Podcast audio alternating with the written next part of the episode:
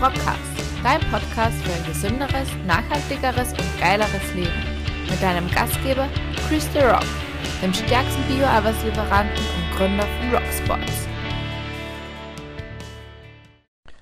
Herzlich willkommen zum Rockcast, eine neue Folge. Chris The Rock, mein Name, Gründer und Inhaber von Rocksports Bio-Sportnahrung, die feinste Sportnahrung in Bio-Qualität. Ja, und heute nur mit einem kleinen Intro. Warum? Weil direkt im Anschluss eine Interviewfolge kommt. Äh, das Interview habe ich vor kurzem aufgenommen mit einer sehr, sehr spannenden Persönlichkeit und eine Persönlichkeit, die jetzt nicht dringend mit den Themen Powerlifting, mit den Themen Eiweißbedarf, mit den Themen äh, Mindset und so zu tun hat, aber eine Person, äh, deren Werte sehr, sehr eng mit dem verbunden ist, die auch bei Rocksports gepflegt werden. Und zwar, mir geht es darum, Authentizität, mir geht es darum, Qualität, mir geht es darum, nicht nur auf Produkte und Marketing zu achten, sondern eben, dass auch tatsächlich was dahinter steht. Nicht nur Marketing, bla bla, sondern dass tatsächlich auch Werte dahinter stehen äh, und das Ganze auf soliden Beinen steht. Und mein Interviewgast ist der Clemens Schrammel, ein sehr, sehr junger Haubenkoch. Und wie man sich das vorstellen kann, ein Haubenkoch, der verwendet nicht irgendwelche Zutaten. Ein Haubenkoch kocht nicht irgendwie, sondern legt großen Wert auf Herkunft, legt großen Wert auf ja, Qualität und einfach, er ist eine Person, die äh, in so vieler Hinsicht motivierend ist. Und ich will gar nicht zu viel verraten, das sage ich dann direkt noch im Intro von Interview selbst. Ja, und in diesem Sinne, viel Spaß beim Zuhören. Wenn dir das Ganze gefällt, lass mal eine coole Bewertung da. Idealerweise natürlich 5 Sternchen und idealerweise natürlich auch mit einem kleinen Text dazu, dass ich weiß, wie das Ganze ankommt. Und jetzt wünsche ich dir viel, viel Spaß mit einem Thema, das am ersten Blick vielleicht gar nicht dazu passt. Aber am zweiten Blick wirst du sehen, das sind viele Dinge, die man sich rausziehen kann. Und genau diese Momente wünsche ich dir, die ich damals hatte, als ich den Clemens zum ersten Mal kennengelernt habe. In diesem Sinne viel, viel Spaß. Gut, ähm, für die Leute, die den Rockcast bereits kennen, die wissen, dass es im Rockcast auch Themen abseits von Sport, Sportnahrung und Co. gibt. Und heute habe ich jemanden bei mir, virtuell natürlich, aufgrund der aktuellen Umstände. Wir nehmen den ganzen Rockcast jetzt Mitte Mai auf. Ja, morgen geht die Gastronomie offiziell in Österreich los. Das heißt, wir sind einen Schritt davor, dass es wieder ein bisschen normaler wird. Und ich werde heute mit einem richtig coolen Menschen ähm, sprichwörtlich über den Tellerrand ein bisschen blicken, und zwar wirklich im wahrsten Sinne des Wortes. Und zwar habe ich da heute den Sternekoch, den Clemens Schrammel bei mir. Clemens, bevor ich da jetzt selber weiter starte, stell dir mal vor, also erstens einmal herzlich willkommen, danke, dass du die Zeit nimmst. Äh, einen Tag bevor es wieder richtig losgeht. Ähm, stell dir mal vor, Clemens, erzähl mir mal ein bisschen was, dass auch die Zuhörer wissen, welchen feinen Kerl wir da sitzen haben. feiner Kerl, feiner Koch. ähm, ja, hallo, ich bin äh, der Clemens Schrammel, ich komme aus Großraming in Oberösterreich. Ähm, ich bin Küchenchef gewesen, mittlerweile Inhaber, ähm, habe mich von Österreich, Deutschland, Spanien, Frankreich, Italien, über Schweden durch die Welt gekocht, habe mit 25 Jahren meinen ersten Michelin-Stern erarbeitet und ähm, habe mir dann ähm, mein erstes Restaurant zugelegt, umgebaut und neu gestaltet, das Rau Nature Best Cuisine in Großraming. Und da haben wir ganz besondere Ansicht gegen oder Einstellung gegenüber Lebensmittel und Lebensmittelqualität. Genau, und jetzt haben wir 2020. Wir sind zum Glück schon oder hoffentlich am Ende der Corona-Zeit und wir dürfen das Restaurant morgen wieder aufsperren. Und da freuen wir uns schon sehr, dass wir wieder Gäste empfangen dürfen. Ja, sehr cool. Ja, danke. Ähm, du hast jetzt das, du sagst das alles so nebenbei und ich möchte da vorne, bevor ich da einsteige, die Geschichte erzählen, wie wir uns kennengelernt haben. Und zwar war das, äh, ich bin ja nebenher beim Bezirksvorstand in der jungen Wirtschaft und da haben wir bei dir im Restaurant äh, Strategiesitzung gehabt. Und ich kann mich noch genau erinnern, ich habe die vorher nicht gekannt und ich kenne das bei Personen, wenn die reinkommen und einfach voll die Freude haben, mit dem, was sie machen. Und genau das habe ich bei dir einfach gemerkt. Du hast uns an dem Abend dann, wir waren glaube ich fünf, sechs Leute, auch gleich mit in der Küche genommen, hast uns voll wie coole Sachen gesagt und ich habe einfach gemerkt, hey, dieser Typ brennt für das, was er tut. Und das ist so ansteckend einfach, da hat man so eine Freude beim Zuschauen und das hat mich dann einfach dazu bewogen, wo ich gesagt habe, den Herrn möchte ich gerne in den Podcast haben. Also das ist im Prinzip die Geschichte dahinter. Das Zweite, wo ich mich äh, extrem gut identifizieren habe können, ist einfach äh, dein Restaurant, das RAW, Nature-Based Cuisine, sprich, äh, du versuchst einfach so regional, so äh, natürlich passiert, entschuldige, wenn ich da jetzt nicht das, das Koch-Hochdeutsch habe, aber äh, für den Otto-Normalverbraucher, du kochst einfach so naturbelassen, und Anführungszeichen, wie es geht. Kann man das so formulieren? also am besten, am besten formuliert, äh, eine kleine Korrektur muss ich vornehmen. Ähm, Nature-Based Cuisine bedeutet ähm, das Beste aus der Natur. Ja, es ist es heißt bei uns nicht zwangsläufig Regionalität, aber sehr oft, muss man sagen. Also, mhm. ähm, soll ich sagen, wir wollen den Spaß haben, einen guten Thunfisch zubereiten zu können. Wir wissen aber auch, dass man nicht oft guten bekommt. Und wenn man einen guten Thunfisch haben will, ähm, dann kann der zwangsläufig nicht regional sein in Österreich. Das ist ein bisschen schwierig. Aber also wir sind sagen, wir versuchen ähm, diese Regionalität äh, so auf ein Maximum zu heben, damit wir auch mit einem guten Gewissen ähm, global auch Sachen einkaufen können, damit wir eben Spaß an dem Ganzen haben können und wir uns nicht immer zwangsläufig auf, ähm, wie soll ich sagen, Rindfleisch beziehen müssen, Kartoffel beziehen müssen oder Bärlauch. Das gibt es ja in unserer Gegend sehr viel. Wir haben sehr viel äh, kulturelle Lebensmittel, aber wenn man sich wirklich, wie gesagt, nur auf das bezieht, ähm, so machen wir das nicht. Das ist uns ehrlich gesagt ein bisschen zu langweilig. Und gleichzeitig können wir aber dann auch schon ähm, trotzdem, äh, trotz dieser Einstellung auf eine sehr große Regionalität zurückgreifen. Wir arbeiten mit Bauern zusammen, ähm, die produzieren unser Gemüse. Also wir haben kein Gemüse aus Spanien äh, oder kaum mehr. Sagen wir so, letztes Jahr noch ein bisschen mehr, weil sie das auch gerade aufbaut und jetzt praktisch nichts mehr. Und ähm, genauso ist es beim Rindfleisch, ähm, beim, beim, Brennholz. Früher haben, ist in dem Haus mit Öl geheizt worden. Und ich weiß jetzt aktuell keinen Lieferanten, der in Österreich Öl zum Heizen produziert. Also heizen wir mit Holz und solche Dinge, äh, die schauen wir schon sehr genau.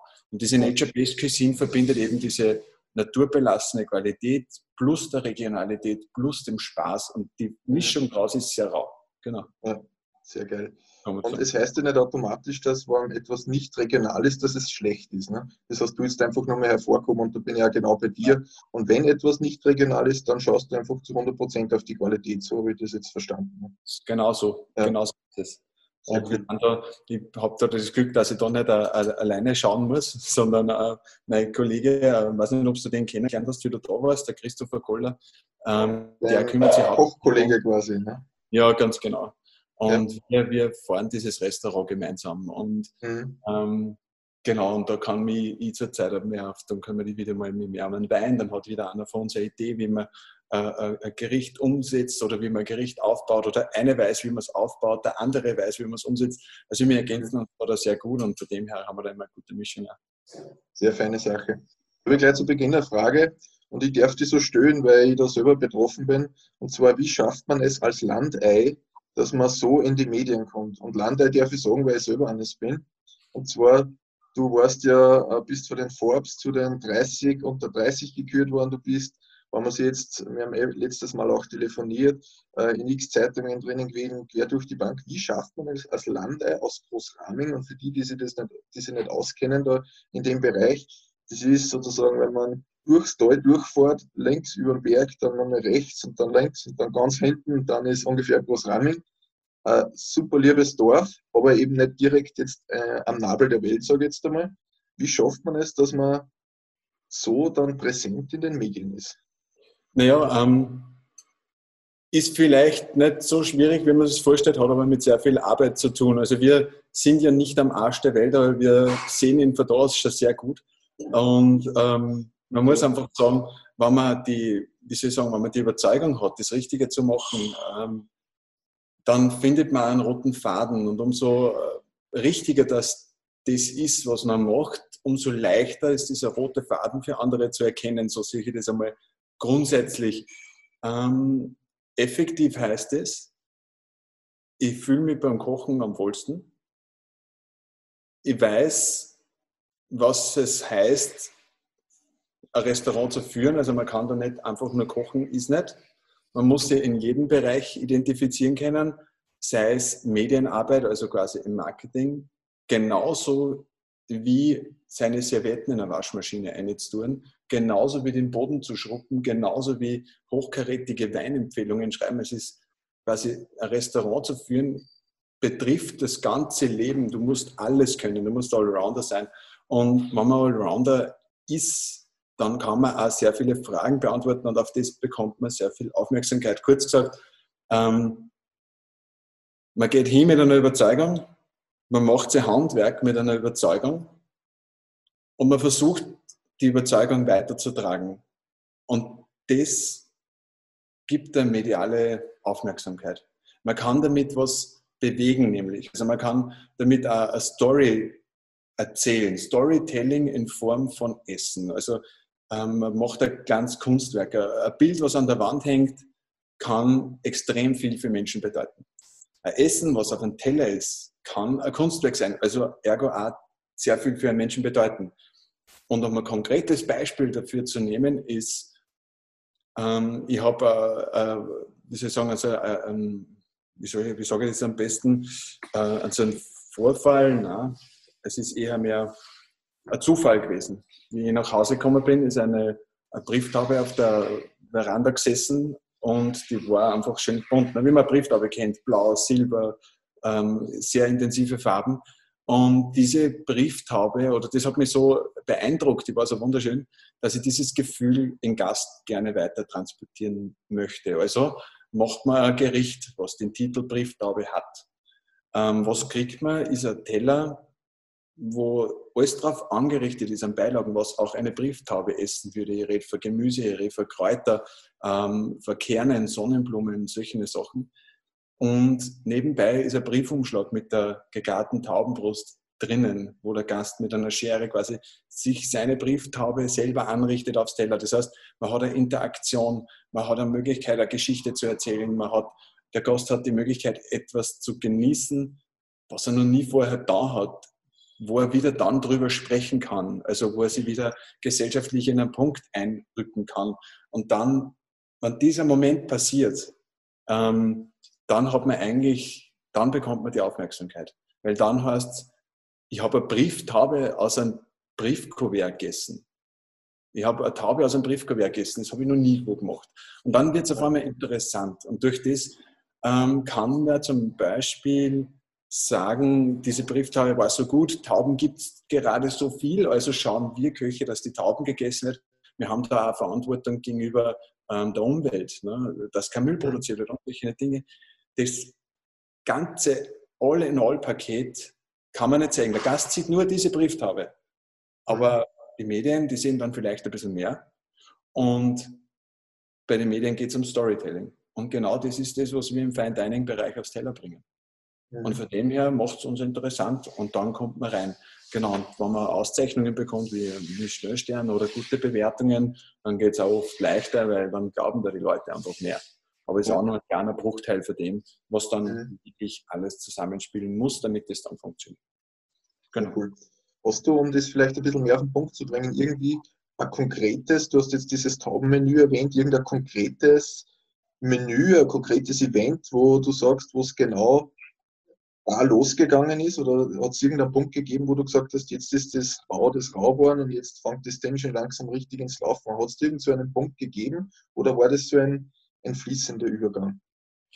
Ähm, den Punkt hat es tatsächlich gegeben. Das war der Moment, wo, wo wir im Standard waren, ehrlich gesagt. Also, ähm, wie soll ich sagen, der, der Standard ist auf uns aufmerksam geworden und hat einen Bericht geschrieben. Und wieder eine kleine Ergänzung für die deutschen Kollegen, der Standard ist im Grunde äh, ja, eine, oh, wird so bezeichnen, eine hochwertige Tageszeitung. Ne? Äh, genau. genau. für die deutschen Kollegen, die jetzt vielleicht jetzt noch nicht so in der Medienlandschaft drinnen sind. Ja, ja für die deutschen Kollegen ähm, ist auch so, dass wir bald in das Beat reinkommen und die Beat ist quasi äh, ein deutsches Speisemagazin auch. Da werden wir dann im Herbst da drinnen erscheinen noch. Ähm, und, und solche großen Zeitschriften, die was schon eine gute Qualität haben, das sind schon Momente, wo man dann die Aufmerksamkeit kriegt, die man braucht. Also ab dem Zeitpunkt geht es normalerweise ein bisschen leichter, Reservierungen zu bekommen. Ja. ja. und wie ist dieser Standard damals dann auf euch aufmerksam worden? Jetzt glaubt man da noch ein bisschen rein. Ne? Okay, kommen wir rein. Ähm, es ist auch eine Netzwerkgeschichte. Also, äh, um den allen vorauszusetzen, Erfolge zu erzielen, weil das heißt immer, du hast das geschafft, du bist bei den Forbes gewesen, hin und her. Und, aber grundsätzlich ist das nur die Spitze vom Eisberg. Ja. Dahinter stehen viele Leute, viele Aktionen, viele Mentoren, viel Lernen, viel, viel, viel, viel, viel. Du weißt genau, von was, von was ich rede, wenn man, wenn man sich was aufbauen will. Ähm, ohne den richtigen Team, ohne die richtige Unterstützung wird es zum Beispiel eh nicht gehen. Und ähm, wie soll ich sagen, Leute wie äh, ein General Manager im Schweizer Hotel oder, oder der Chris, der was ähm, da die Küche bei uns äh, maßgeblich gestaltet, ähm, sind einfach dann die Punkte, die was, die was wirklich bringen. Also auf, auf denen basiert das Ganze.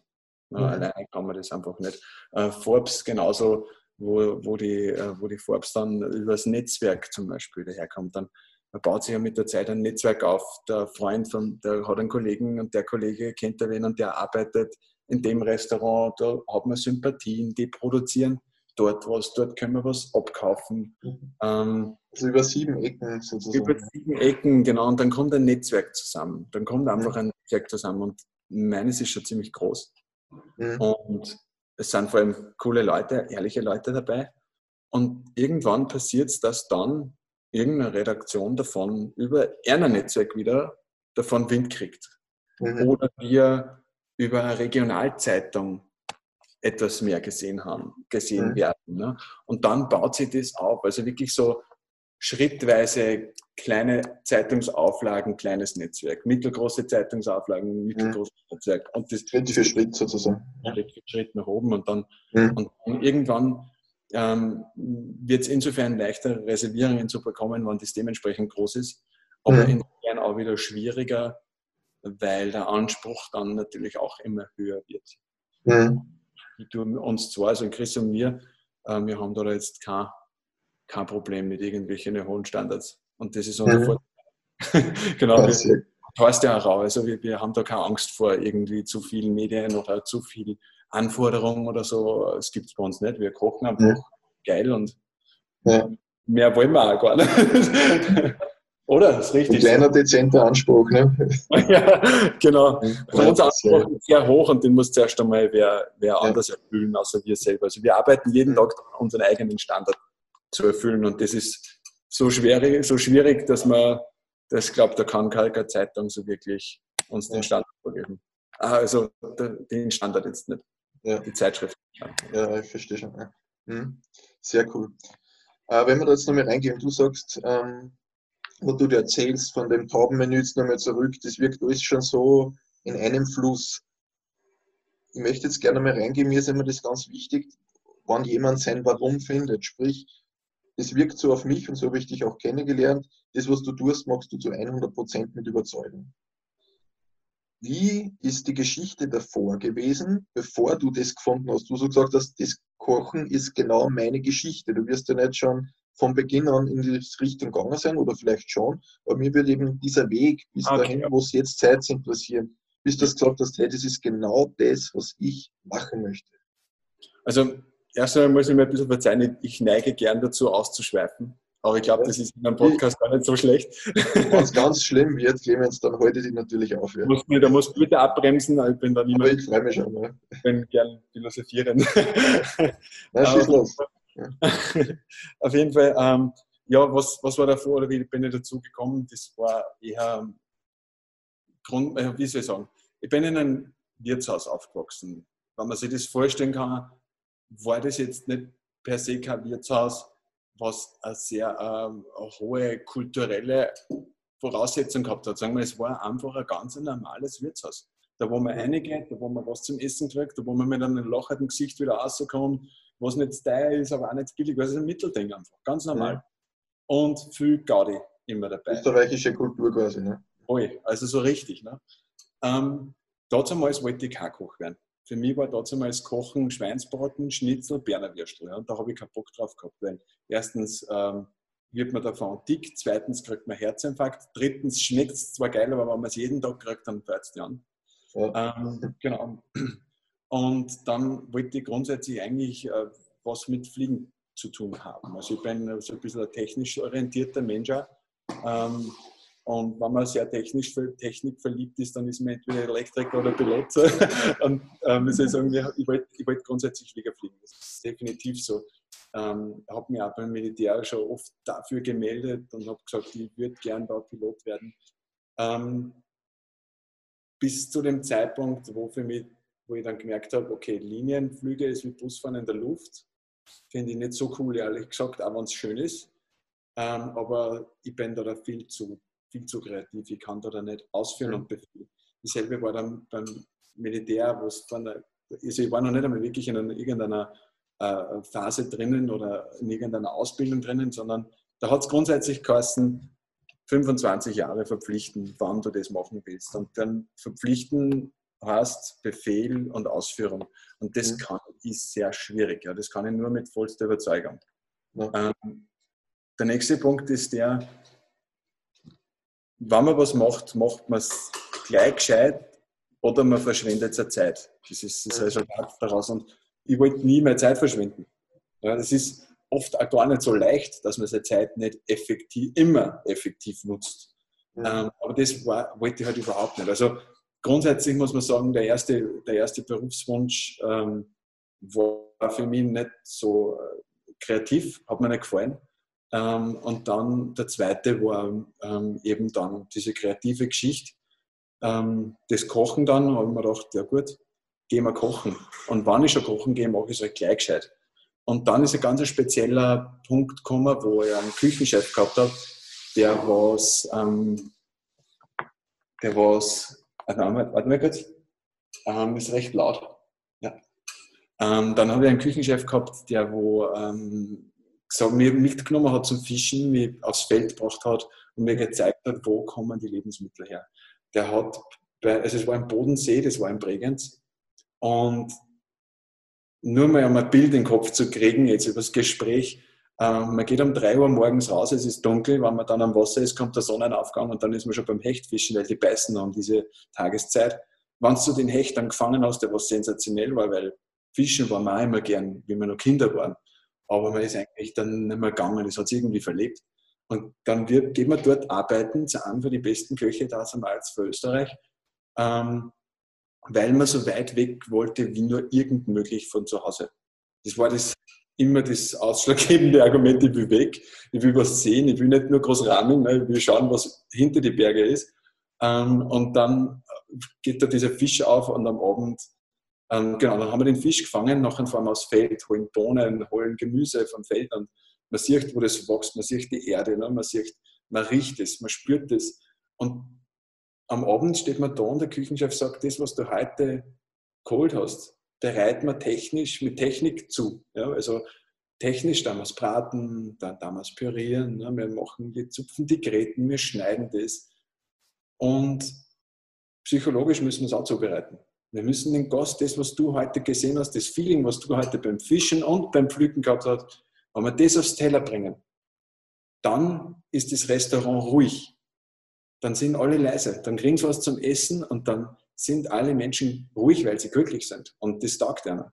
Und du wirst den Moment irgendwann einmal haben, in deinen nächsten Jahren, wenn du das länger verfolgst, da wo die Gäste in dein Restaurant dieses, diesen Glücksmoment mit einem Gabel vor deinem Essen essen einfach so. Und dann mhm. hörst du diese Stille. Das dauert nur ganz kurz, das sind wenige Sekunden, aber die Stille, die kriegst du mit. Und dann hat das nicht einmal jahrelang gedauert, sondern in den nächsten zwei Stunden, wo wir dieses Gericht dann ins Restaurant rausgeschickt haben, haben wir dann ähm, nichts mehr gehört. Der Küchenchef ist dann rausgegangen und hat gesagt, hörst du es? Und ich so, nein. Sagt er, ja eben. und, und, dann war dieses ganze Feeling, wir haben es einfach richtig gemacht. Ja, wir haben ein, es war kein kompliziertes Gericht, es war ganz was Einfaches, aber es war so zubereitet, dass das Feeling, was wir dabei gehabt haben beim Lebensmittelbesorgen, wo wir unseren ganzen Tag damit verbracht haben, ähm, auf einen Teller gebracht haben und der Gast hat das ohne Worte einfach mitbekommen. Das ist dann auch das, was man nennt Kochen mit Herz. Ja, wenn man es nicht beschreiben kann, dann hat man mit Herz gekocht. Und, ja. und ähm, da steckt mehr dahinter. Man kann das, es ist wie bei einem Kunstwerk. Für den einen gefällt es sehr gut und den anderen überhaupt nicht. Der andere zahlt eine Million dafür und der andere nicht einmal 10 Euro. So. Und das, das ist sehr effektive Geschichte, aber grundsätzlich ist es dann eben genau mit, die, mit diesen ähm, Momenten dazu gekommen, dass ich mich dann dazu entschieden habe, eben äh, hotelkaufmännische Ausbildungen zu machen und dann mhm. äh, zu kochen. Also zuerst In welchem Jahr war das? Entschuldigung. In welchem Jahr dieses Erlebnis, von dem du gerade erzählt hast? War in welchem Jahr? Jetzt muss ich kurz nachdenken. Ich glaube, dass das 2008 war. Aber ich müsste lügen. Ja. 2008 oder zwei, nein, früher, 2006 mhm. habe ich erstes Praktikum gemacht. Ja. Das heißt, das war irgendwo der erste Funke dann, wo du gesagt hast, in die Richtung soll es gehen. Ja. Genau, das war der Funke, der was mein Verständnis zu, wann du das machst, dann machst du es gleich gescheit, mhm. in die Richtung geleitet hat. Also quasi nochmal, um das Ganze vollständig zu halten, egal was ich gemacht hätte, ob ich jetzt Koch geworden wäre, also Koch geworden bin ja, oder, oder Rennfahrer oder, oder Landwirt oder ähm, was weiß denn ich, irgendein Arbeiter in irgendeiner Metallfirma, ich habe keine Ahnung.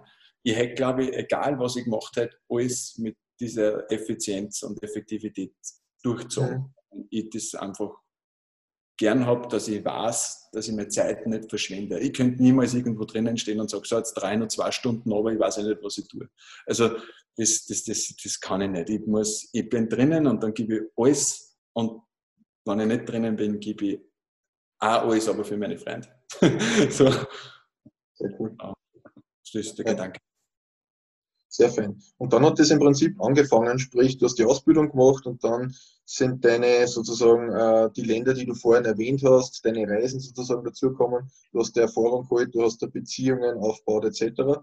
Und schlussendlich hat es dann gemündet, äh, dass du das Gasthaus oder das Wirtshaus zu Hause ausgebaut hast und daraus ist ja das Raudern geworden, oder? Das ist richtig, genau. Mhm. Die, ähm, die, der springende Punkt dafür die Entscheidung, dieses Restaurant ähm, so umzubauen, ähm, ist eigentlich sehr rudimentär. Also es ist wirklich eine einfache, weil man muss da wieder technisch denken. Was braucht man in seinem Restaurant um die Küche? Und dazu mal habe ich noch keinen Namen für diese Art von Küche gehabt. Ähm, um diese Küche, die man so gern machen will, so habe ich es gemeint, ähm, umzusetzen. Also man braucht viel Platz für einen Gast. Man muss den Übergang von draußen und drinnen fließend gestalten können. Und vor allem braucht man äh, ein gutes Wasser. Das ist ganz entscheidend.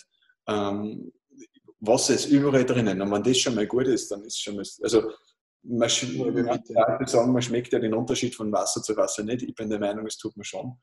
Und ähm, genau, und, und, dann, und dann hat man halt aus diesen Räumlichkeiten alles entkernt. Also man hat das Restaurant, man hat das Bild vor sich, man kann es nicht erklären, aber man kann es zeichnen. Genauso wie ich meine Gerichte zeichne. Ich weiß nicht, ob ich dir das letztens gezeigt hast, wie du, wie du bei, mir warst. Diese, diese Skizzen, was ich für die einzelnen Gerichte angefertigt habe. Hab ja, die haben wir uns dann angeschaut. Ne? Okay, dann kann ich dann noch. Ich liege nicht da vorne. das heißt, da wird wirklich designt, wie das Ding ausschauen soll. Äh, der Zielzustand sozusagen. Ja, ganz genau. Es macht es ein bisschen einfacher. Ähm, das heißt dann natürlich nicht, dass das unbedingt so eingehalten werden muss, aber das ist schon mal eine gute, eine gute Richtungsvorgabe. Ja. Ja. Okay. Sehr cool. Jetzt möchte ich in ein Thema wechseln, das auch für mich extrem wichtig ist. Äh, wie ich damals Oxports gegründet habe, ein bisschen haben wir schon geplaudert, ich habe da schon ein bisschen was erzählt. Ähm, ich bin damals von den klassischen, sage mal, äh, nennen sie mal so die Chemiebüferl, auf gut österreichisch gesagt, von den Eiweißbüfern bin ich gekommen mit Süßungsmittel, Geschmacksverstärker und habe dann irgendwie gesagt, hey, ich will wissen eigentlich, wo, wo kommt denn das Ganze her? Ich will natürliche Geschmäcker haben. Ich merke einfach, dass dieses künstliche Zeugs und Anführungszeichen irgendwas mit unserer Verdauung, mit der Haut und so weiter macht, wo ich einfach gemerkt habe, das, was wir da zu uns führen, hat einfach nichts mit dem zu tun, was der Körper wirklich braucht. Ähm, und da bin ich dann immer mehr in das Thema äh, nicht nur Regionalität. Ich verwende zum Beispiel auch die Bio-Vanille oder Bio-Kakao. Das haben wir natürlich nicht regional. Aber ich habe dann immer mehr geschaut, wo kommt denn das her? Das, was du vorhin schon erwähnt hast. Und darum möchte ich jetzt da dann nochmal reinsteigen und einmal quasi in, in, das, in das Hirn eines äh, Sternekochs reinschauen. Und zwar einmal ganz eine plumpe Frage zu, zum Anfang. Wenn du privat für dich Lebensmittel zubereitest, wo und wie gehst du einkaufen? Was, was geht dir da vor? Gehst du ganz normal zu einem Supermarkt einkaufen oder hast du da schon überall deine speziellen Zugänge? Nimm uns da mal mit. Okay, ähm, das ist eine gute Frage jetzt. Also diese Frage hat mich, die habe ich mir gestellt, wie diese Corona-Pandemie begonnen hat. Ja, das ist ja ähm, grundsätzlich muss man sagen, wir haben sehr gute Lieferanten, wir haben sehr gute Einkäufer. Ähm, mit Lieferanten äh, meine ich auch vor allem ähm, Landwirte, regionale. Da mhm. kriegen wir von einem kriegen wir Eier, von anderen kriegen wir das Gemüse, Kräuter in einer, in einer Schönheit, wie man es wie aus dem Handel gar nicht kennt. Ja, das ist, mhm. ähm, Andererseits arbeiten wir auch mit äh, Rocher Marché International, das ist der größte Lebensmittelmarkt in, in, Europa. Aus Paris arbeiten wir zusammen. Wir bekommen die besten Lebensmittel der Welt, wenn wir die wollen. Also, mhm. Und das auch in kürzester Zeit. Ein New York Main Lobster braucht im Vergleich zu uns 18 Stunden, dann ist der da. Also das ist dann halt schon Heavy Industry, das ist dann wirklich, da ist nichts Nature Best, aber man hat, ne? man könnte das machen. Wir haben bis jetzt noch nie gekauft. Ne? Ähm, wir haben quasi Zugang zu den zu einem sehr großen Potenzial an verschiedenen Lebensmitteln. Wie diese Corona-Pandemie allerdings begonnen habe, hat, bin ich in ein kleines Kaufgeschäft gegangen. Heißt ums Eck, ist in Losenstein, beim ADEC war ich. und ähm, mir hat es ein bisschen verwundert, ehrlich gesagt. Also ich habe ja erst einmal gar nicht gewusst, dass es so viele Gänge in so einem kleinen Shop gibt, weil du musst dir vorstellen, grundsätzlich gehe auch ich privat, ich lasse mir alles bringen. Also wirklich, ich, ich, ich, ich, ich kaufe gleich fürs Restaurant gleich einen Teil für mich mit ein. So was verbucht man dann unter private Entnahme. Also, also wenn da jetzt einer vom Finanzamt zuhören würde, ähm, sage ich das gleich dazu. genau. ähm, aber, aber also wieso sollte ich mir Gemüse in, in einen Bilder in einen, in einen Hofer oder in einen Spar ähm, kaufen, ähm, wenn ich jedes Beste zu mir gebracht bekomme. Also mhm. ich nehme das dann wirklich aus dem, aus dem Restaurant, weil das Restaurant so betrieben wird, da gibt es das zum Essen und zum Trinken, was ich privat auch esse und trinke. Also wenn man fragt, was ich privat einkaufe zum Essen und Trinken, gebe ich die Speiskarten vom Restaurant und die Weinkarten genauso. Mhm. Weil da, nur da kann ich voll und ganz hinterbei stehen. Es gibt da keinen Unterschied. Was ich allerdings sehr gern mache und was man fast nirgendwo ähm, äh, ähm, kriegt, so bei den Lieferanten. So, also ich sehr gerne mal so Sineminis und so Zeug, das mag ich schon. Ähm, braucht man manchmal, also es ist auch Nahrung fürs Hirn ab und zu, darf man nicht vergessen. Das ist, ja, das ist wichtig, glaube ich, auch für mich und für alle Zuhörer, dass auch ein Sternekoch Sineminis essen kann oder solche Dinge.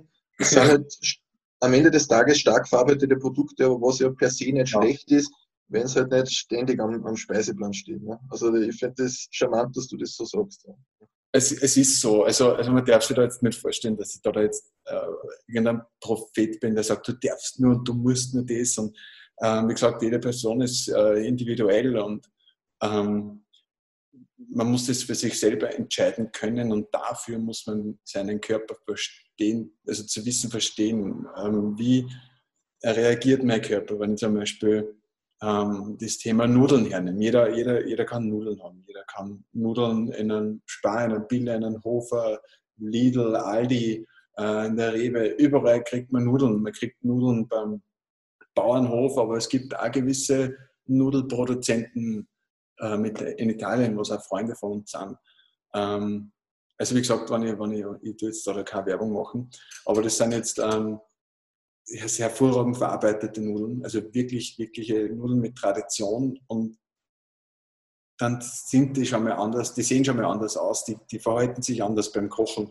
Ähm, und wenn man die im Vergleich zu günstig, schnell produzierten Eiernudeln vergleicht, wo die Eier aus riesengroßen Legebatterien gehen, wo eigentlich nur das Tier drinnen ist, um zu produzieren, ja, also das, was körperlich praktisch lebendig ausgeschlachtet wird, was ganz schlimm ist, finde ich, ähm, dann schmeckt man das, weil, wie ich zuerst schon gesagt habe, das Gefühl geht ins Lebensmittel über und das kann man nicht messen. Da gibt es kein, keine Nährwerttabelle dafür, da gibt es kein ähm, Salzgehalt dafür, sondern das ist reines Feeling. Und das Feeling kannst du nicht messen. Das ist, und wenn es nur bei uns in unserem Kopf ist, aber Hunde verstehen uns ja auch. Also kann es nicht nur in unserem Kopf sein. Weißt du, irgendwie hängt das zusammen. Aber kann, ich kann es mir selber noch nicht erklären. Der Faktor, oder was ich damit sagen will, ist, ist ich solche, wie du schon zuerst gesagt hast, äh, hochgradig verarbeitete Nudeln in dem Fall oder die traditionell zubereiteten Nudeln, kriege ich für die traditionell zubereiteten nur nicht Bauchweh. Mhm. Und das merke ich mir. Und oft ist es halt so, dass, wenn man sich an ein Lebensmittel gewohnt hat, man von dem kein Bauchweh mehr gekriegt hat, weil man schon grundsätzlich einen, einen gewissen Magensäurespiegel hat, der was für den Körper nicht gesund ist, aber man hat sich halt schon dran gewohnt, also geht es einem gut. Also der Körper ist ja dazu gemacht, zu überleben. Das ist der einzige Sinn und Zweck, was der Körper erfüllt. Er, er muss überleben, so lange wie möglich. Mittlerweile schon 70, 80, 90 Jahre. Ne? Das war ja vor, vor, vor 100 Jahren noch nicht so. Und ähm, das muss man schon ähm, ganz bewusst, oder da sollte man sich einfach ganz bewusst auf, auf das einlassen, was einem der Körper sagt. Ähm, hochwertiges Fett wie Butter, und es gibt, glaube ich, keine schlechte Art und Weise für Butter. Ähm, oder man nimmt ein sehr geringwertiges Fett wie Palmöl. Ja. Also, oder ein hochwertiges Gemüsefett, Avocado. Da muss man sich überlegen, ob man die Avocado isst oder ob man einen Mexikaner äh, ein Avocado abkauft.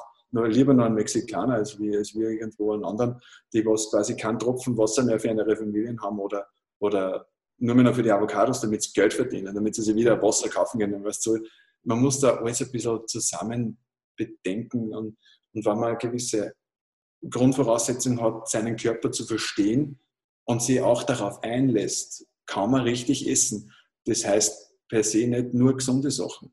Ich glaube, dass man, wenn man sich nur gesund und nur ähm, gesund ernährt, dann wird es auch nichts. So, ich glaube, man braucht einfach eine, eine gesunde Mischung aus allem. Man braucht ein, Brain Food, was in meinem Fall jetzt die Sinnemene sind, und man braucht andererseits wieder Gemüse. Braucht auf jeden Fall viel Wasser. Und was auch Fakt ist, ist, dass der menschliche Organismus sehr viel mit Glykol zu tun hat. Ja. Und jetzt komme ich so ein bisschen mal auf die, auf, zu dir oder zu Rocksports. Ähm, und da gibt es einen, einen Athleten, der Patrick Bubeman oder wie sich der nennt. Mhm. Äh, ich bin mir nicht ganz sicher, wie, wie man den Nachnamen genau ausspricht.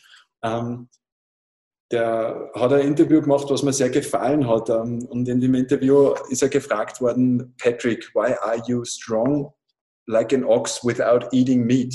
Um zu informieren, der ist Veganer. Ja. Also, oder ja, er ist, er ist, nein, er ist nicht vegan, aber er ist komplett, er ernährt sich halt komplett pflanzlich. Ja.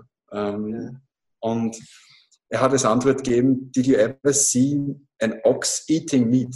Und dieses eine Ding oder dieser eine Satz hat mich zum Überlegen gebracht, warum sagt er das? Und es ist tatsächlich so, dass jedes Stück Fleisch ähm, ein Zwischenwirt für Glykol ist. Das Glykol, was wir brauchen, um kräftig und ausdauernd zu sein, ist durch ein Rind schon einmal entwertet worden. Also, wenn ich stark und kräftig und ausdauernd sein will, muss ich viel Gemüse essen. Wenn ich aber das auch ausnutzen müsst, brauche ich einen gewissen Anteil an Eiweiß und den kriege ich wiederum durchs Fleisch. Und dann ähm, muss man sich überlegen, wenn die Kuh jetzt schon sehr alt ist und sterben würde, wäre es nicht gescheiter, wann es ist, bevor das es in den Boden eingrabt und der Boden sauer wird. Und muss ich den Mexikaner ähm, Avocado abkaufen, wenn der eh Wasser dafür hat? Brauche ich jetzt überhaupt ein Avocado? Ist das wirklich so wichtig für mich? Oder brauche ich es einfach manchmal als Brain Food? So, wie meine Cinnamon. Es gibt, kann man ja, kann man ja überlegen. Und, und wenn man das alles bedenkt, dann, dann kommt man wieder auf einen, auf einen, auf einen roten Faden. Also, ja. also da war jetzt, finde ich, extrem coole Gedanken. Da war jetzt so viel drinnen, die letzten zehn Minuten. Äh, richtig coole Ausführungen, finde ich gut. Und was mir extrem gut gefällt, ist, ich habe jetzt nicht mehr den genauen Wortlaut äh, im Kopf, wie du das genannt hast, aber es gibt das Lebensmittel per se, aber es gibt sozusagen die gesamte Geschichte dahinter. Wo kommt das Ding her? Du hast jetzt ein paar Mal den Mexikaner erwähnt, wo es genau darum geht, wo ich zum Beispiel auch sage, ja, ich bin Bio-Fanatiker, aber muss es sein, dass wir uns im Winter eine Bio-Himbeere aus Spanien kaufen? Äh, da ist per se die Bio-Himbeere da, ja, die ist gut, aber ist es notwendig, dass man das genau im Winter dann irgendwo aus Spanien herschippern? Oder eben dieses Avocado-Beispiel ist, glaube ich, auch ganz gut. Ähm, wenn viele Leute wüssten, wie hoch der Fettgehalt ist, dann wäre das vielleicht gar nicht mehr so dieses klassische Fitness-Food, wie wir es alle gerne haben wollen. Äh, es, es, ist halt in den Social Media, lasst es gut posten und hört sich immer gut an. Aber eine coole Farbe. Ja, genau so ist es. Aber ich finde es extrem gut, einfach dahinter zu schauen. Und das war auch der, der Grund meiner Frage zu Beginn. Ähm, und das hast du damit beantwortet. Sprich, wie geht der Sternekoch einkaufen oder wie gehst du einkaufen? Eben nicht nur per se. ja, genau, das war die Frage. Ja, genau. Tut mir leid. Ja, ist voll okay, genauso soll es sein. Du kaufst eben nicht nur das Lebensmittel, sondern schaust sehr wohl, was ist denn dahinter, wo kommt das her? Und das, glaube ich, ist, ist so extrem wichtig. Und auch wenn ich jetzt da der, der Bio-Fanatiker bin, Fanatiker trifft es auch nicht, aber mir ist einfach die Herkunft ganz wichtig. Und das Bio per se muss ja gar nicht sein. Da sind wir wieder bei der Regionalität. Oder wenn ich wirklich schaue, wo das Ding herkommt. Und ich habe viele Freunde, die beispielsweise äh, Mangalitzer-Schweine züchten, die jahrelang draußen herumlaufen. Der hat keine Bio-Zertifizierung, aber ich weiß, dass die Tiere, dass es niemandem so gut geht, wie es denen geht. Ne? Und äh, von daher ist da einfach ganz, ganz wichtig, einfach ja, zu schauen, was auch hinter dem Lebensmittel steht. Ne?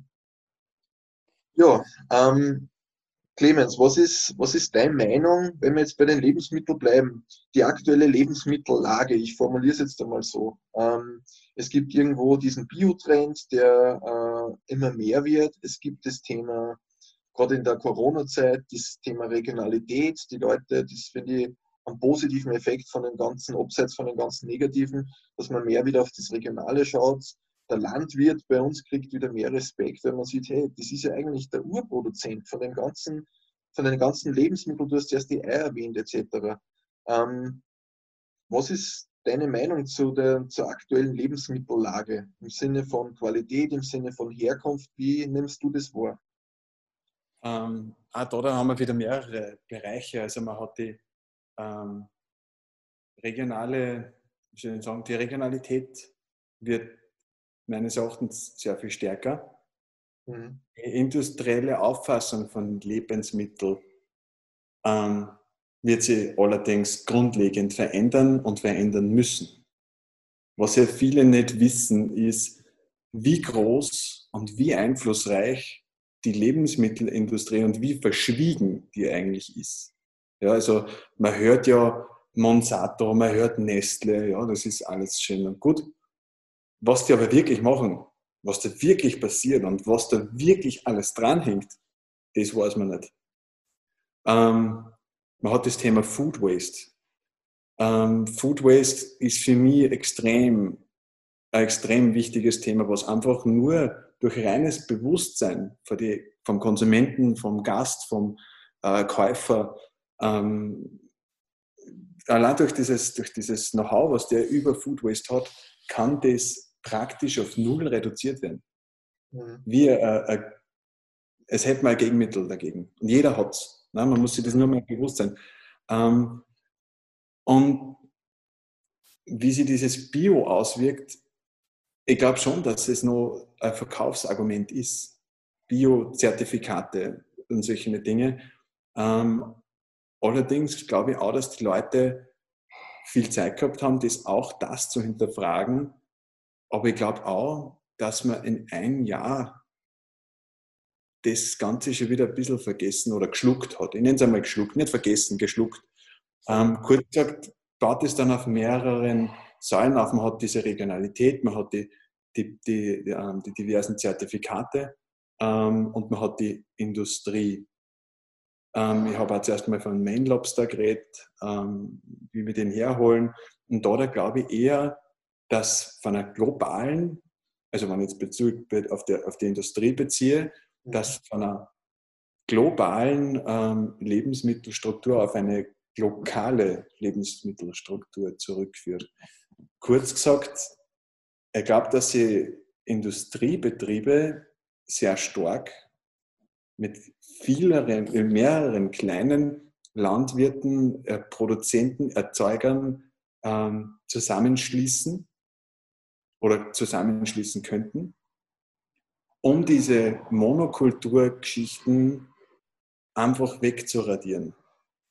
Was sind Monokulturgeschichten? Die Banane, was auch gleichzeitig wieder der Food Waste-Thema ist. Die Banane ist eine ganz spezielle, die wir hier essen in Europa.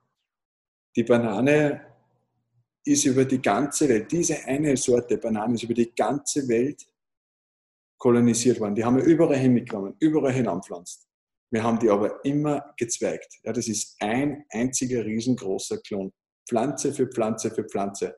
Jetzt kommt Pan Panama Disease. Eine furchtbar wilde Krankheit für, Pflanzen, also für so Pflanzen.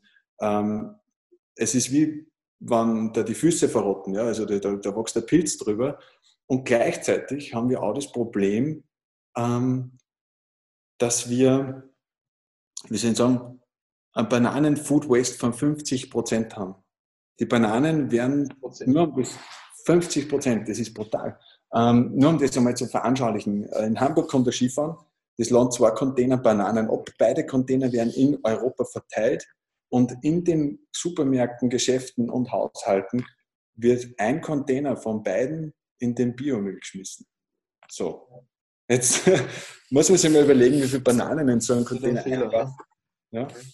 Diese Last wegen Hubstapler und Menschen, man braucht diese Bananen überhaupt zu bewegen. Wenn da jetzt einmal in so einem Container 20 Tonnen Bananen drinnen sind und wir verteilen die, und da kommt nicht nur ein Container Bananen, ja, da kommen Hunderte, da kommen Tausende Container von der ganzen Welt daher. Und was dafür Aufwand ist, nur damit dann wir im Wohnzimmer stehen können und sagen können, die Banane gefällt mir jetzt aber nicht mehr, jetzt haue ich halt einfach einmal weg. Ich habe es übersehen. Mhm. Oder Jetzt bin ich übers Wochenende nicht in der Stadt, sondern am Land. Aber am Freitag haben wir unbedingt noch Bananen holen müssen. Mhm. Und wenn man da einfach ein bisschen mitdenkt, und da braucht man wirklich nicht viel ähm, Zeit oder sonst was, sondern nur beim Einkauf aktiv den Kopf einschalten, dann kann man sowas im Großen verhindern. Mhm. Und dann brauchen wir von Panama Disease nicht die Sorge haben, dass unsere einzige Speisebanane, die wirklich gut ist, ausgestirbt. Ne? Und dann muss die Industrie eine Spur drauf eingehen und den Konsumenten nicht eine Sorte Banane herlegen, sondern fünf.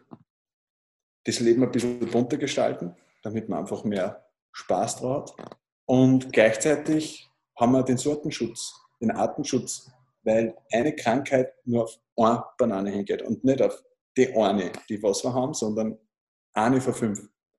Und deswegen glaube ich, dass in Zukunft oder dass sich das weitgehend so verändern kann, dass eben aus einer globalen Lebensmittelwelt eine lokale werden kann. Na, nimm Gutes und mach es gut.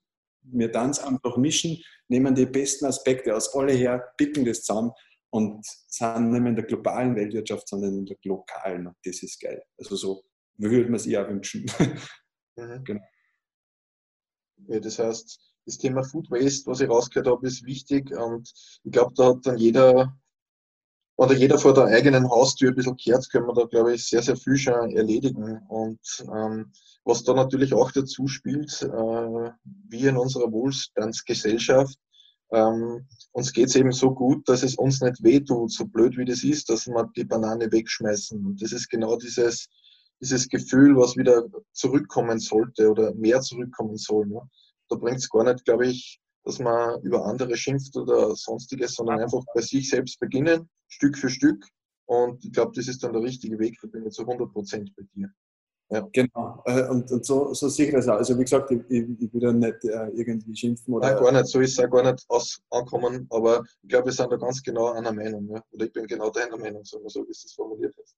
Ja, genau. Also es ist, wie gesagt, mir geht es ja dann selber auch so. Und, ähm, ich weiß, dass ich mit meinen äh, Seneminis äh, einen, Karton äh, wegschmeiße. Ich weiß, dass ich mit denen ähm, Plastik herhole in mein Haus, ne? Mhm. wo die Seneminis drin gelagert werden. Aber ich weiß auch, dass ich kein einziges für die am Boden werfe und nicht wertschätze. So, so blöd es klingt. Ne? Und, und eben bei den Bananen sieht man sehr gut, wenn man, sie, wenn man eh weiß, dass man am Wochenende wegfährt und man kauft am Freitag dann doch noch, damit es am Montag kaputt sind, das muss halt nicht sein. Genau. Ja. Das heißt, der bewusste Umgang mit den ganzen Lebensmitteln, jetzt nicht nur vom Wegschmeißen her, sondern auch beim Einkaufen. Du hast, wenn ich das so interpretiere, du hast einfach bei jeder Stufe beim Einkaufen bis zum Schluss äh, immer irgendwo ein Bewusstsein, hast den Hausverstand dabei und schätzt einfach diese ganzen Dinge wert. Ne? Genau. Auch wenn es nur unter Anführungszeichen eine Banane ist und das nur unter Anführungszeichen. So ist es. Und da möchte ich auch noch hinzufügen, das ist jetzt nicht nur, weil ich ein Koch bin und mich tagtäglich damit beschäftigen muss. Ja. In meinem Fall ist, ich will mich damit beschäftigen. Und ähm, ich traue mir zu sagen, dass ich einer von den wenigen Köche bin, die auch ein gutes Privatleben haben. Also da gibt's man kann schon sehr viel Zeit opfern, wenn man will. Und ähm, wie soll ich sagen, das mit der Banane und mit dem Wochenende sage ich deswegen, weil es mir selber auch schon passiert ist. Ja, das ist, ähm, das passiert so schnell, dass du so, dass du so ein, ein, Ding hast. Ähm, das kann immer wieder sein. Ja. Ähm, genau diesen Food Waste Gedanken in mein Privatleben ähm, einzubauen, ist, das mache ich, wenn ich nach der Arbeit noch heimgehe. Mhm. Das würde ich auch machen, wenn ich in einer metallverarbeitenden Firma arbeiten würde, mhm. ähm, wenn ich in einem Fitnessstudio sein würde, wenn ich Masseur wäre, wenn ich, wenn ich äh, in meinem Flieger sitzen würde, würde ich genau auch an das denken, weil es ist schon so, du bist, was du isst. Ja? Und wenn du den ganzen Tag Cappuccino mit recht viel Milch trinkst, dann wirst du wahrscheinlich ähm, in einem Vorstandsmeeting nicht so geradlinig sein können, wie du vielleicht sein willst. Ja, und ja. wenn, du, wenn der gelierte Pudding lieber ist wie das rohe Rindfleisch, was du im Vergleich. Ja. Ja. Du bist, was du isst, das hat definitiv auch ähm, was damit zu tun. Ne? Also, das gehört auch noch dazu. Das gehört so viel dazu. Extrem spannend, coole Sache. Ähm, Clemens, geht ein, ein Haubenkoch auch in andere Restaurants essen? Selbstverständlich. ja, gerne. Das habe ich, das habe ich gehofft, denn jetzt kommt eine Frage, die glaube, also mir interessiert das voll und ähm, ich kann mir gut vorstellen, dass das für andere auch interessant ist. Was denkt sich ein Sternekoch, wenn der woanders in ein Restaurant geht, auf welche Dinge schaut der? Du hast natürlich einen ganz speziellen Blick. Äh, wir haben heute schon alles gehört, auf was du, auf welche Details du achtest. Wie ist es dann, wenn du in ein anderes Restaurant reingehst? Was, auf was schaust du genau? Drei, vier Dinge. Was sind die, die da, wo du sofort die Qualität vielleicht festmachst oder ob du dich wohlfühlst? Lass uns da mal ein bisschen reinschnuppern. Also in erster Linie denke ich jetzt einmal ähm, drüber nach, wo, gehe, wo entscheide ich mich oder wo entscheidet sich äh, jemand anders mit mir hinzugehen? Ja, wo, wo ist mein Zielort? und was erwartet mich dort ungefähr? Was kann ich mir vorstellen, was mich dort erwartet? Ähm, ich kann mir natürlich nicht auf ein fünfgängiges Menü ähm, freuen, wenn ich in eine Pizzeria gehe. Ja, das ist einmal das Erste. Also ich muss schon mal wissen, wo ich hingehe. Das finde ich wichtig. Ähm, und ich nehme jetzt einfach mal das Thema Pizzeria her. Ich liebe Pizza. Ich habe während der Corona-Zeit auch meine Pizzabackfähigkeiten ähm, derartig verbessern können, weil der Chris die Initialzündung gemacht hat mit, komm, jetzt backen wir mal eine Pizza. Und das haben wir so perfektioniert, dass wir jetzt eigene Pizzakartons haben. Ja. Also ja.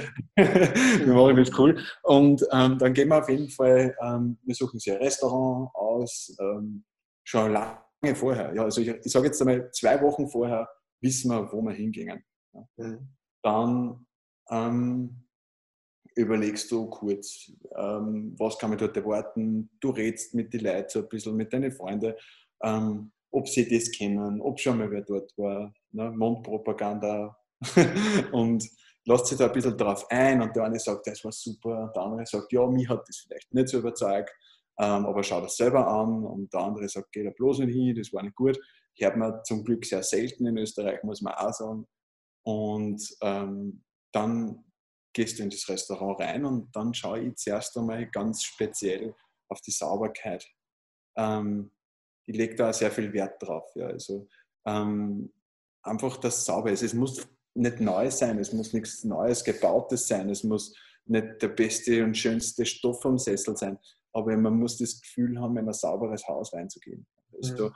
ähm, erbrochene Fliesen ist kein Problem, aber erbrochene Fliesen, wo der schwarze Rand drinnen hängt, ist für mich schon ein Problem oder ähm, einen Haufen Spinnerhaut überall und dann doch, auch wenn es außen ist und solche Sachen. Du gehst also hin und möchtest einfach wo sein, was sauber ist. Ganz egal, ob es alt oder neu ist.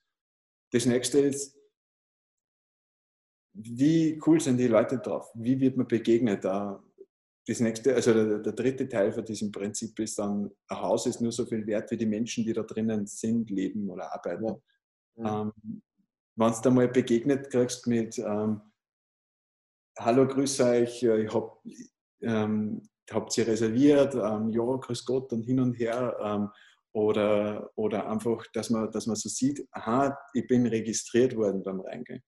Das reicht ja. Also da muss jetzt keiner dastehen mit dem Mantel abnehmen. Oder das, ich habe ja nicht einmal einen Mantel, ich habe nur so, so, Sportjacken immer.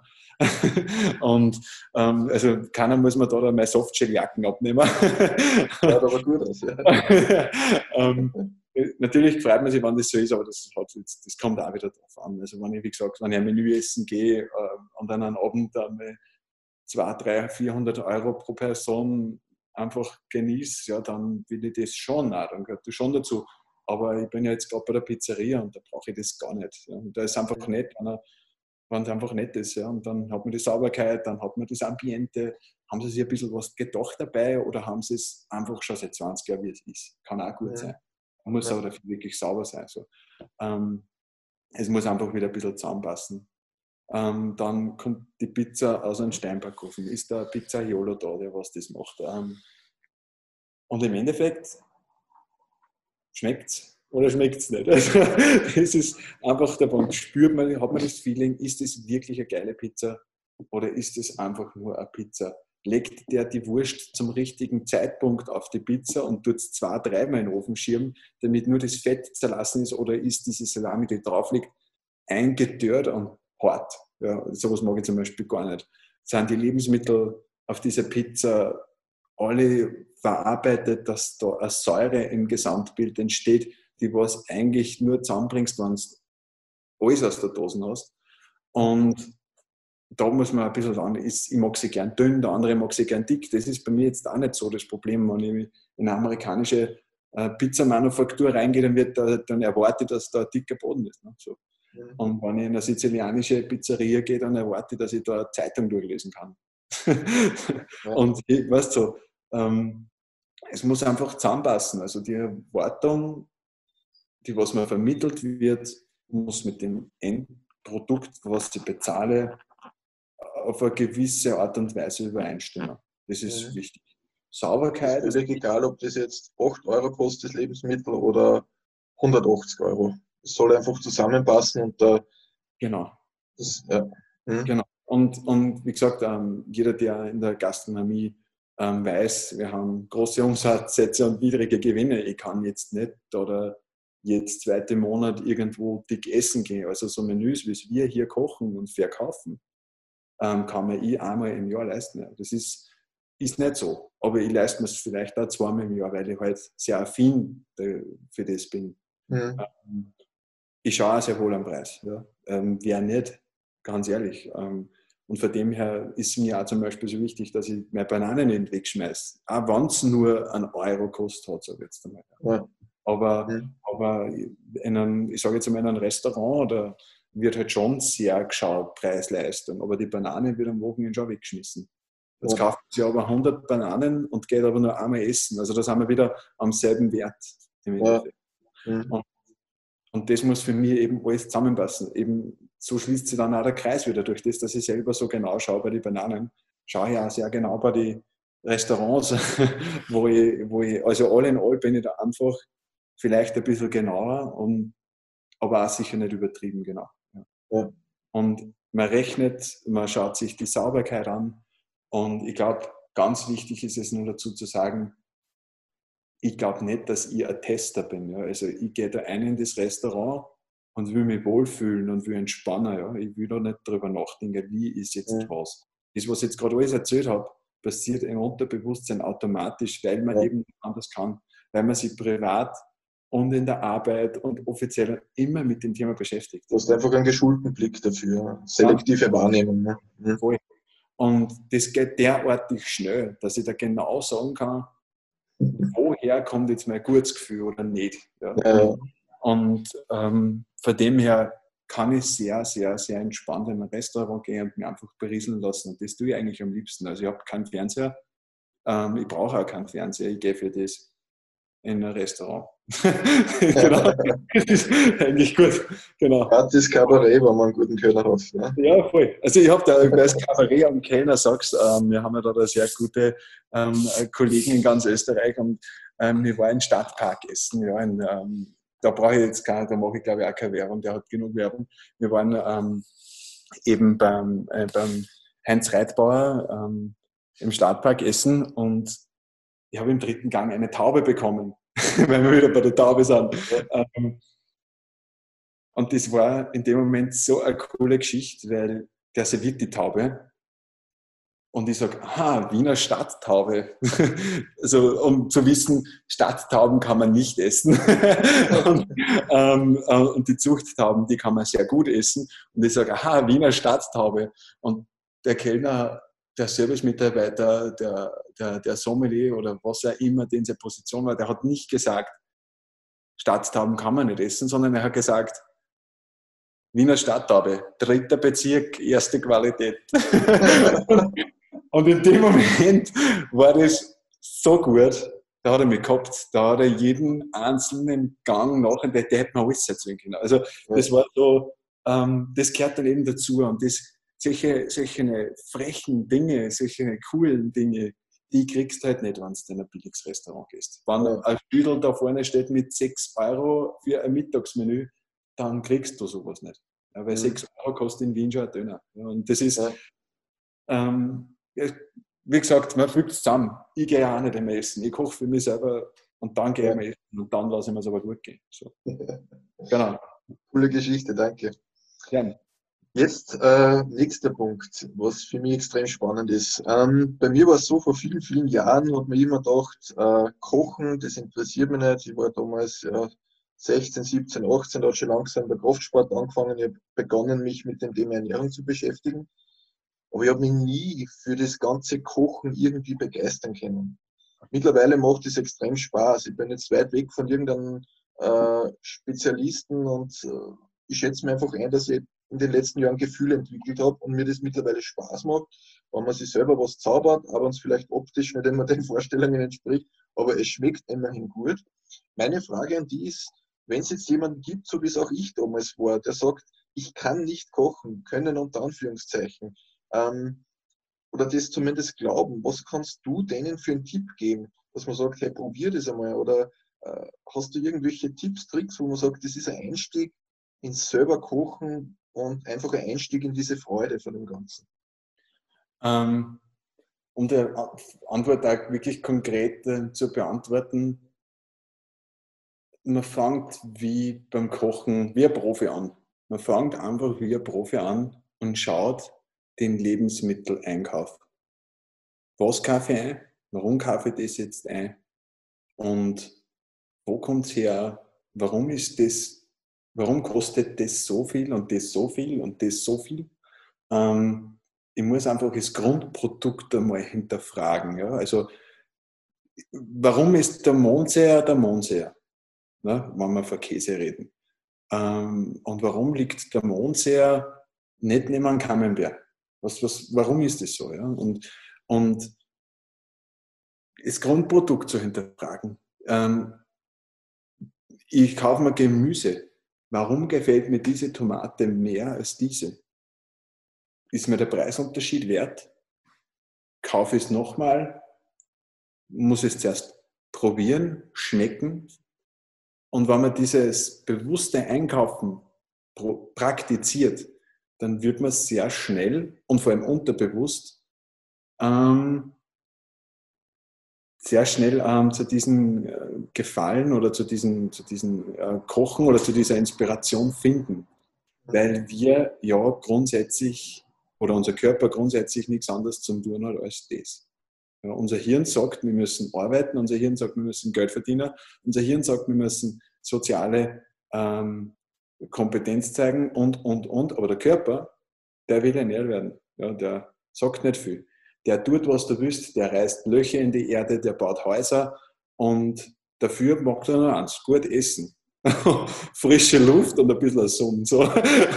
Und dafür überlebt er auch. Ja, alles andere passiert in unserem Kopf und in, unserer, äh, in unserem Geist. Und ähm, da, da eben äh, die Grundprodukte anzuschauen, bringt die dann automatisch also durch das, das eine Lebensmittel gefällt mir besser als wie das, das gefällt mir besser wie das, das gefällt mir besser, weil das auch vielleicht nicht so teuer ist. Ja. Und man, man muss sich da selber einfach reinfinden und dann findet man automatisch seine Richtung.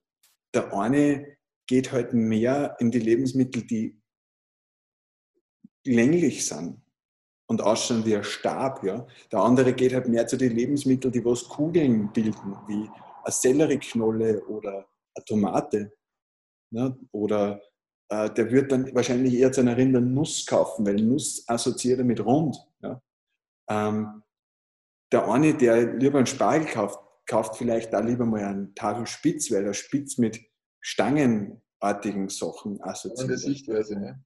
Also so, der, das passiert automatisch und das kann, das kann man beobachten. Und, und äh, wie Sie sagen, wenn man den Kopf einschaltet, dann kann man das beobachten, bei sich selber. Also das ist jetzt nicht nur für eine, die jetzt einsteigen wollen zum Kochen, sondern für jeden ähm, kann man das vielleicht, wenn man über das nachdenkt, einmal ein bisschen selbst ähm, beobachten zu versuchen und, und, und das dann auch äh, so umzusetzen. Aber das ist, denke ich, der beste Einstieg, um selber zu kochen. Und dann muss man auch noch dazu sagen, was hat man davon, wenn man selber sich was zubereitet? Ähm, man weiß tausendprozentig, was man isst und wer es gemacht hat. Ja.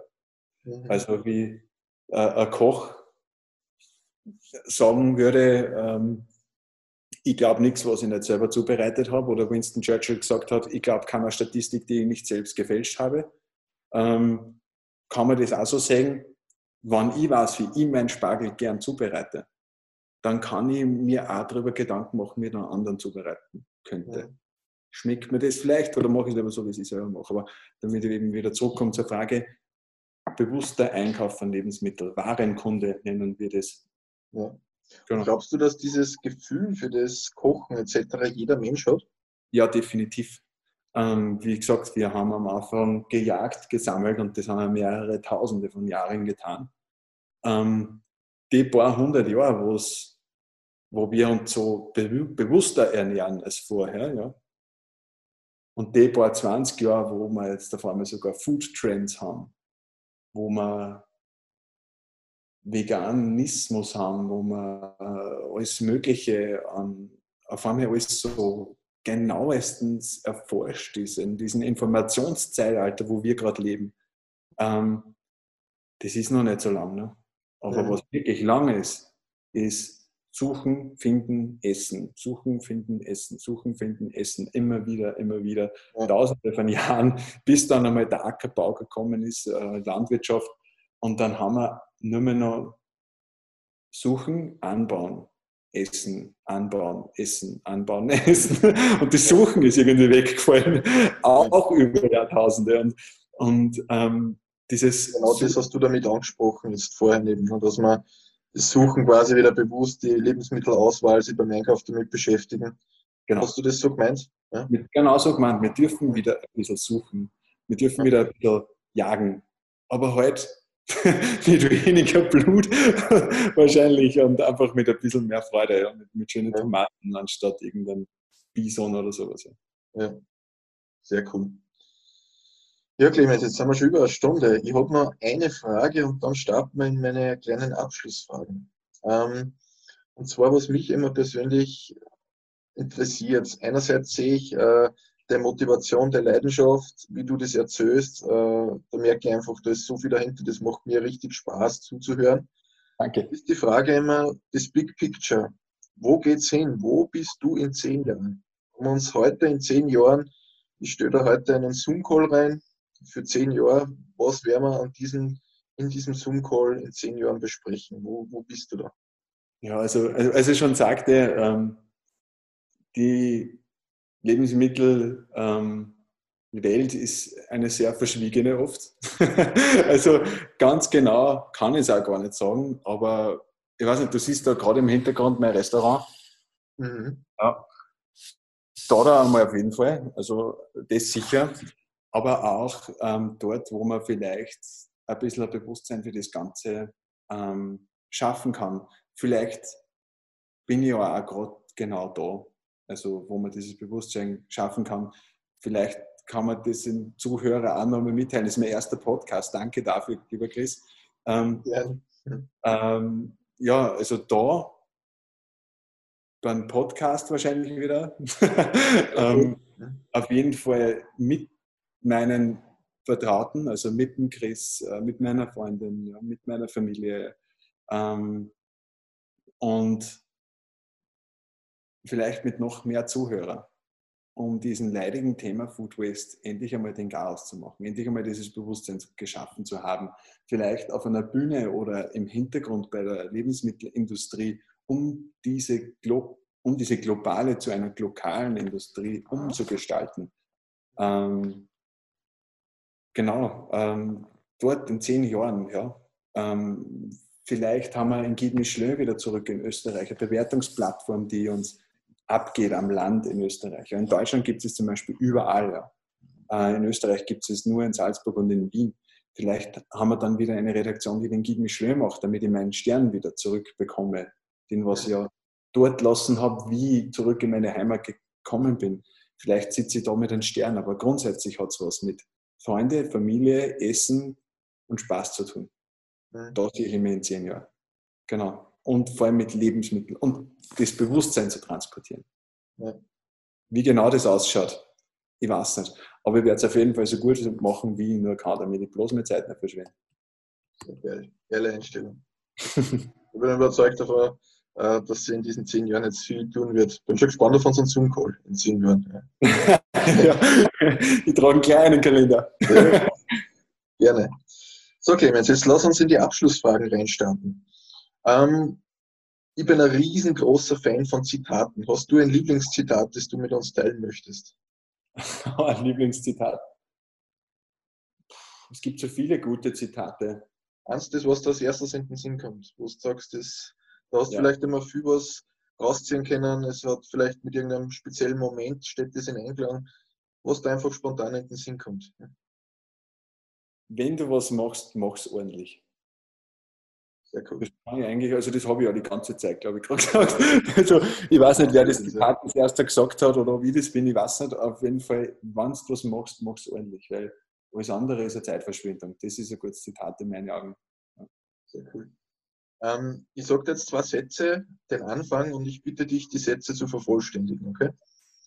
Satz Nummer eins, äh, Glück ist Essen.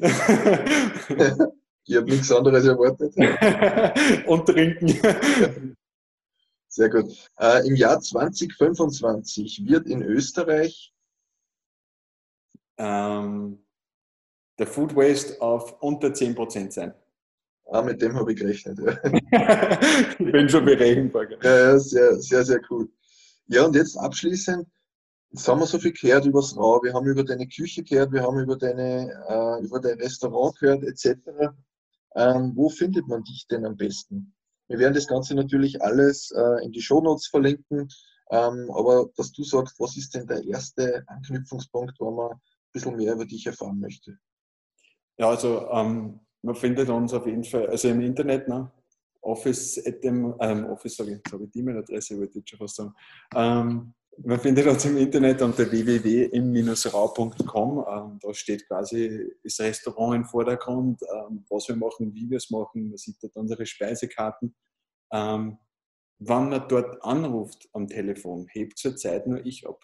Also ich hoffe, dass einmal so viel los ist, dass ich nicht mehr immer die ganze Zeit abheben kann. Natürlich hoffe ich das, ja. wünsche ich mir auch. Aber zurzeit telefoniert man auch einfach mit mir, also anrufen. ähm, auf Instagram findet man uns unter Clemens Schrammel und auch unter Rau Nature Based Cuisine. Das Rau verlinken, ja.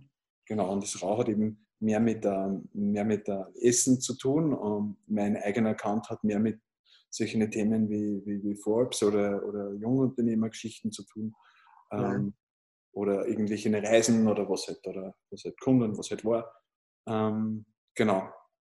Und sonst ähm, auf Messen, wir werden mit United Culinary World nächstes Jahr kochen. Das wäre eigentlich heuer für, also alles für heuer geplant gewesen. Ähm, das hat sich jetzt natürlich einmal aufgelöst. Ähm, Messen-Chef-Sache nennt sich das Ganze. Salzburger Gastronomie-Messe bin ich anzutreffen. Also jeder, der auf Messen geht. Ähm, in Hamburg, ähm, ich weiß es nicht, keine Ahnung. Vielleicht lernt mir der Melzer mal in sein Fernsehshow ein, kann ja sein. Wäre natürlich nett. Ich traktiere noch ein bisschen. Sehr cool. Ja, das war's von meiner Seite. Hast abschließend noch irgendwas, was du sagst, das, das möchte ich noch loswerden, das möchte ich noch unbedingt Ja, es freut mich sehr, dass wir uns kennengelernt haben. Es freut mich auch sehr, dass wir oder, oder dass du mich begleitest, meinen ersten Podcast aufzunehmen. ja, und noch viel cooler, den ersten Rockcast, das hat mich total begeistert. Ja, sehr ähm, cool. Ich wollte einfach einmal, einfach einmal kurz Danke sagen. Es freut mich sehr, dass wir Freunde geworden sind und, und ich hoffe, wir sehen Sie bald wieder mal so in Real Life. So einem gescheiten, feinen Menü. Ja, ja dann serviere ich da das Essen mit Mundschutz. Ui, da, da freue ich mich dann drauf. Ja. danke sehr, Chris. Sehr gut. Ich sage danke. Vielen, vielen Dank für deine Zeit. Hm?